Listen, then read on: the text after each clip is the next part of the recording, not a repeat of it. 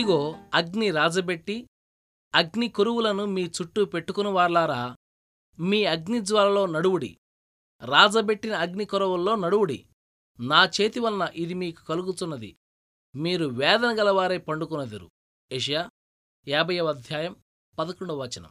చీకటిలో నడుస్తూ వెలుగులోనికి తమకై తామే రావాలని ప్రయత్నించే వ్యక్తులకి ఎంత గంభీరమైన హెచ్చరిక? అగ్నిని రాజబెట్టి కొరువుల్ని తమ చుట్టూ పెట్టుకున్నట్లుగా వీళ్ళ గురించి వర్ణించబడింది. దీని అర్థమేమిటి? తమ చుట్టూ చీకటి ఉన్నప్పుడు దేవుని ఆశ్రయించకుండా తమకై తాము ఏదో మార్గాన్ని వెదుకులాడుతున్నారనే కదా దీని భావం? దేవుని సహాయాన్ని త్రోసిపుచ్చి మనకి మనమే సహాయం చేసుకోవడమే ఈ వాక్యంలోని అర్థం. ప్రకృతి సంబంధమైన కాంతిని వెదుగుతాం స్నేహితుల సలహాలను అనుసరిస్తుంటాం మన తర్కజ్ఞానం మీద ఆధారపడి సొంత అభిప్రాయాలను ఏర్పరచుకుంటాం. ఇబ్బందుల నుండి తప్పించుకోవడానికి ఏ దారి కనిపిస్తే ఆ దారిలో పరుగెడదామని చూస్తుంటాం. అది దేవునికిష్టమైన మార్గమా కాదా అని కూడా చూడం.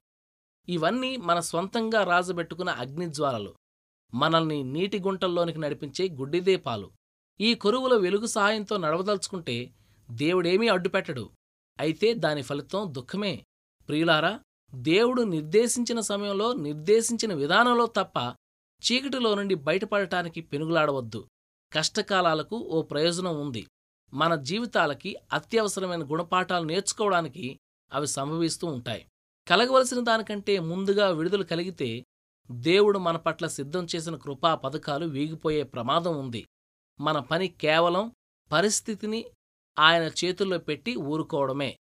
ఆయన ప్రత్యక్షత మనతో ఉన్నంతకాలం చీకటిలోనే నిలిచి ఉండటానికి మనకు అభ్యంతరం ఎందుకుండాలి?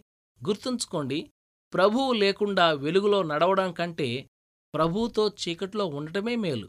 దేవుని అంచనాలతోనూ ఆయన చిత్తంతోనూ చెలగాటాలాడవద్దు. ఆయన చేస్తున్న పనిలో మనం వేలు పెడితే ఆ పని అంతా పాడైపోతుంది. గడియారం ములును మన ఇష్టం వచ్చినట్టు తిప్పుకోవచ్చు. కాని కాలం మాత్రం తిరగదు కదా. దేవుని చిత్తం వెల్లడయ్యే విధానం త్వరగా జరిగిపోవాలని మనం కల్పించుకుంటే మొత్తంగా మూలపడుతుంది. గులాబీ మొగ్గను చేతులతో తెరవవచ్చు.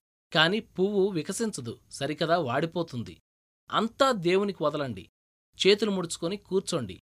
ప్రభువా నీ చిత్తమే సిద్ధించునుగాక నాదేమీ లేదు. చల్లని నీడలు పరుచుకున్నాయి ఆగి విశ్రమిద్దామంటే ప్రభువు సాగమన్నాడు.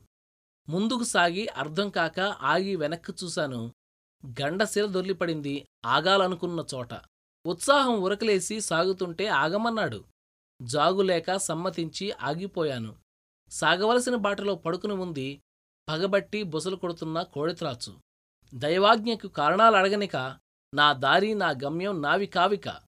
క్షేమపు దారుల్లో నడిపించే మార్గదర్శి దేవుడైనప్పుడు నాకేమి భయమికా?